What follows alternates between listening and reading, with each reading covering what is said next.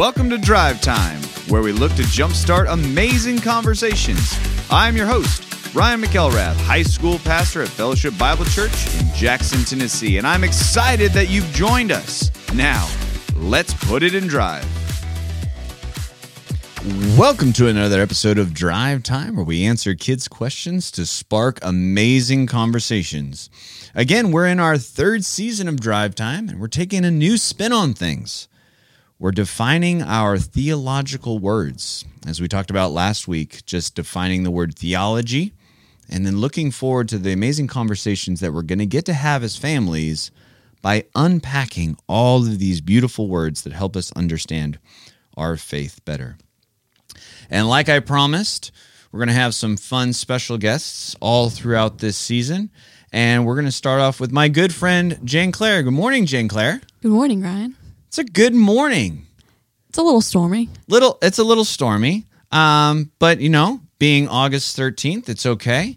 Uh, did you know that today is National Filet Mignon Day? I did not know that. Do Sounds you- yummy. Do you enjoy filet mignon? Of course. If that is that your go-to cut of steak?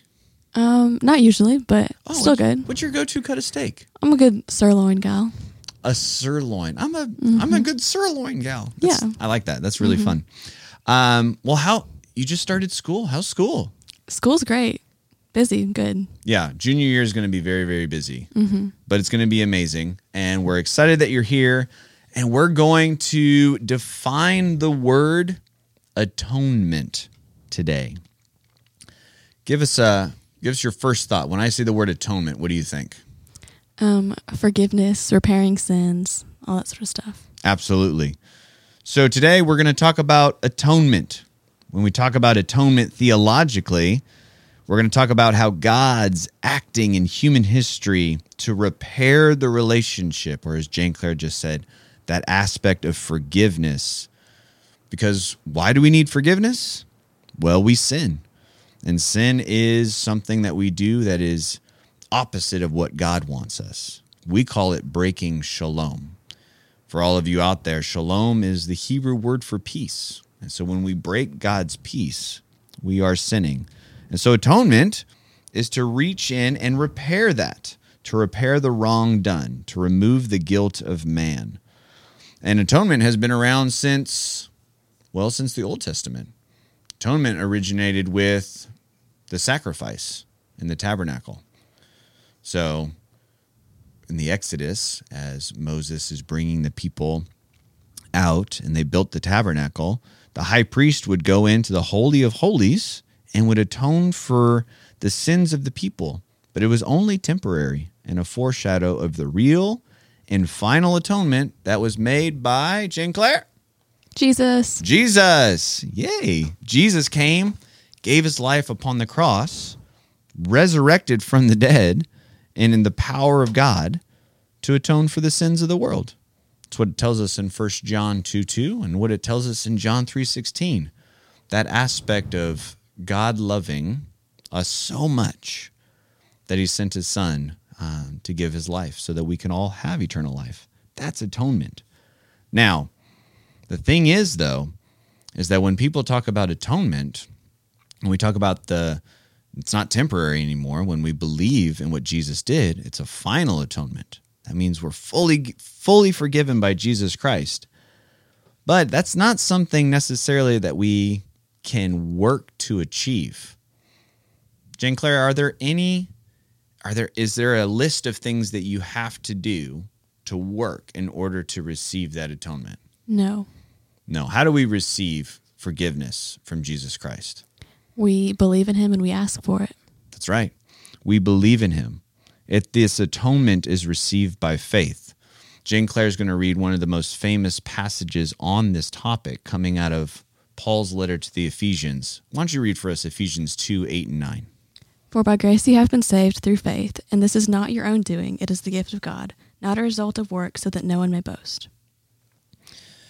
we don't we don't save ourselves through our works because then yeah we would boast i could look at jane claire and say well look at all the good things i've done today and then she would look at me and say well i've done way more good things which is probably true maybe No. no she would probably say, Look at all these wonderful things I've done. And then we could compare them. And I could say, Well, I'm better than her. She could say that I'm better, you know, she's better than me.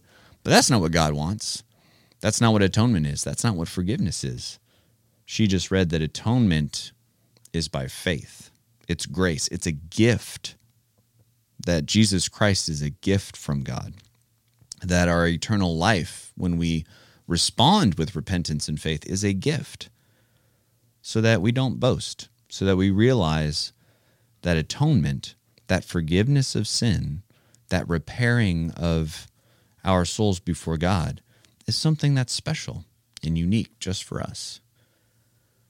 And so that's what we want you to have conversations about.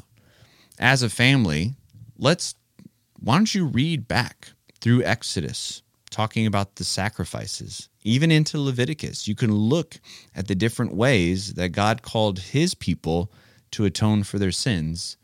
And then you can look forward to what Jesus Christ did for us on the cross.